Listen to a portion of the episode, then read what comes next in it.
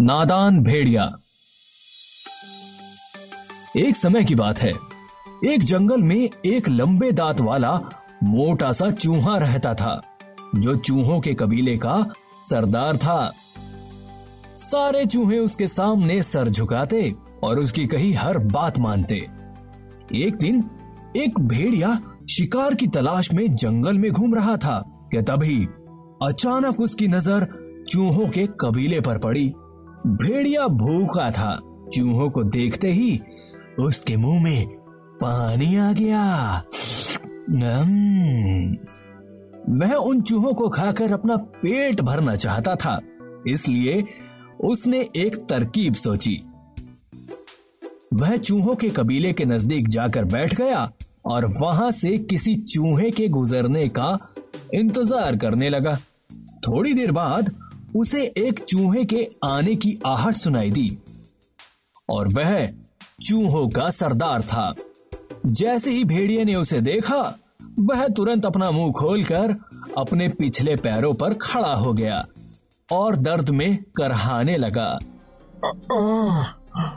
आई ओ, ओ माँ ये देखकर चूहों का सरदार रुक गया और बोला क्या हुआ?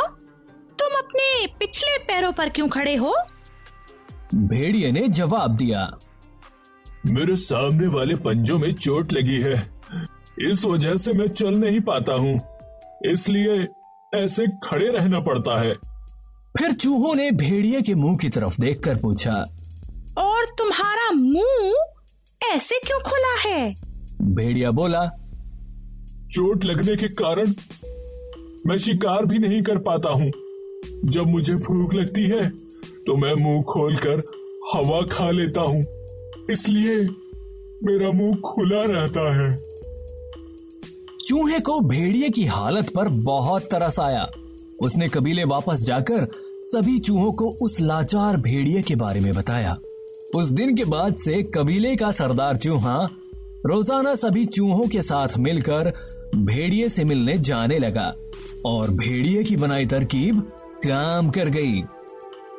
जब भी चूहों का कबीला भेड़िए से मिलकर वापस मुड़ता तो भेड़िया सबसे आखिरी चूहे को झट से अपने पंजों में पकड़कर खा जाता और फिर ऐसे खड़ा हो जाता जैसे कुछ हुआ ही ना हो। धीरे धीरे चूहों की संख्या कम होने लगी। तो सभी चूहों ने मिलकर सभा की और सबका शक भेड़िए पर ही गया।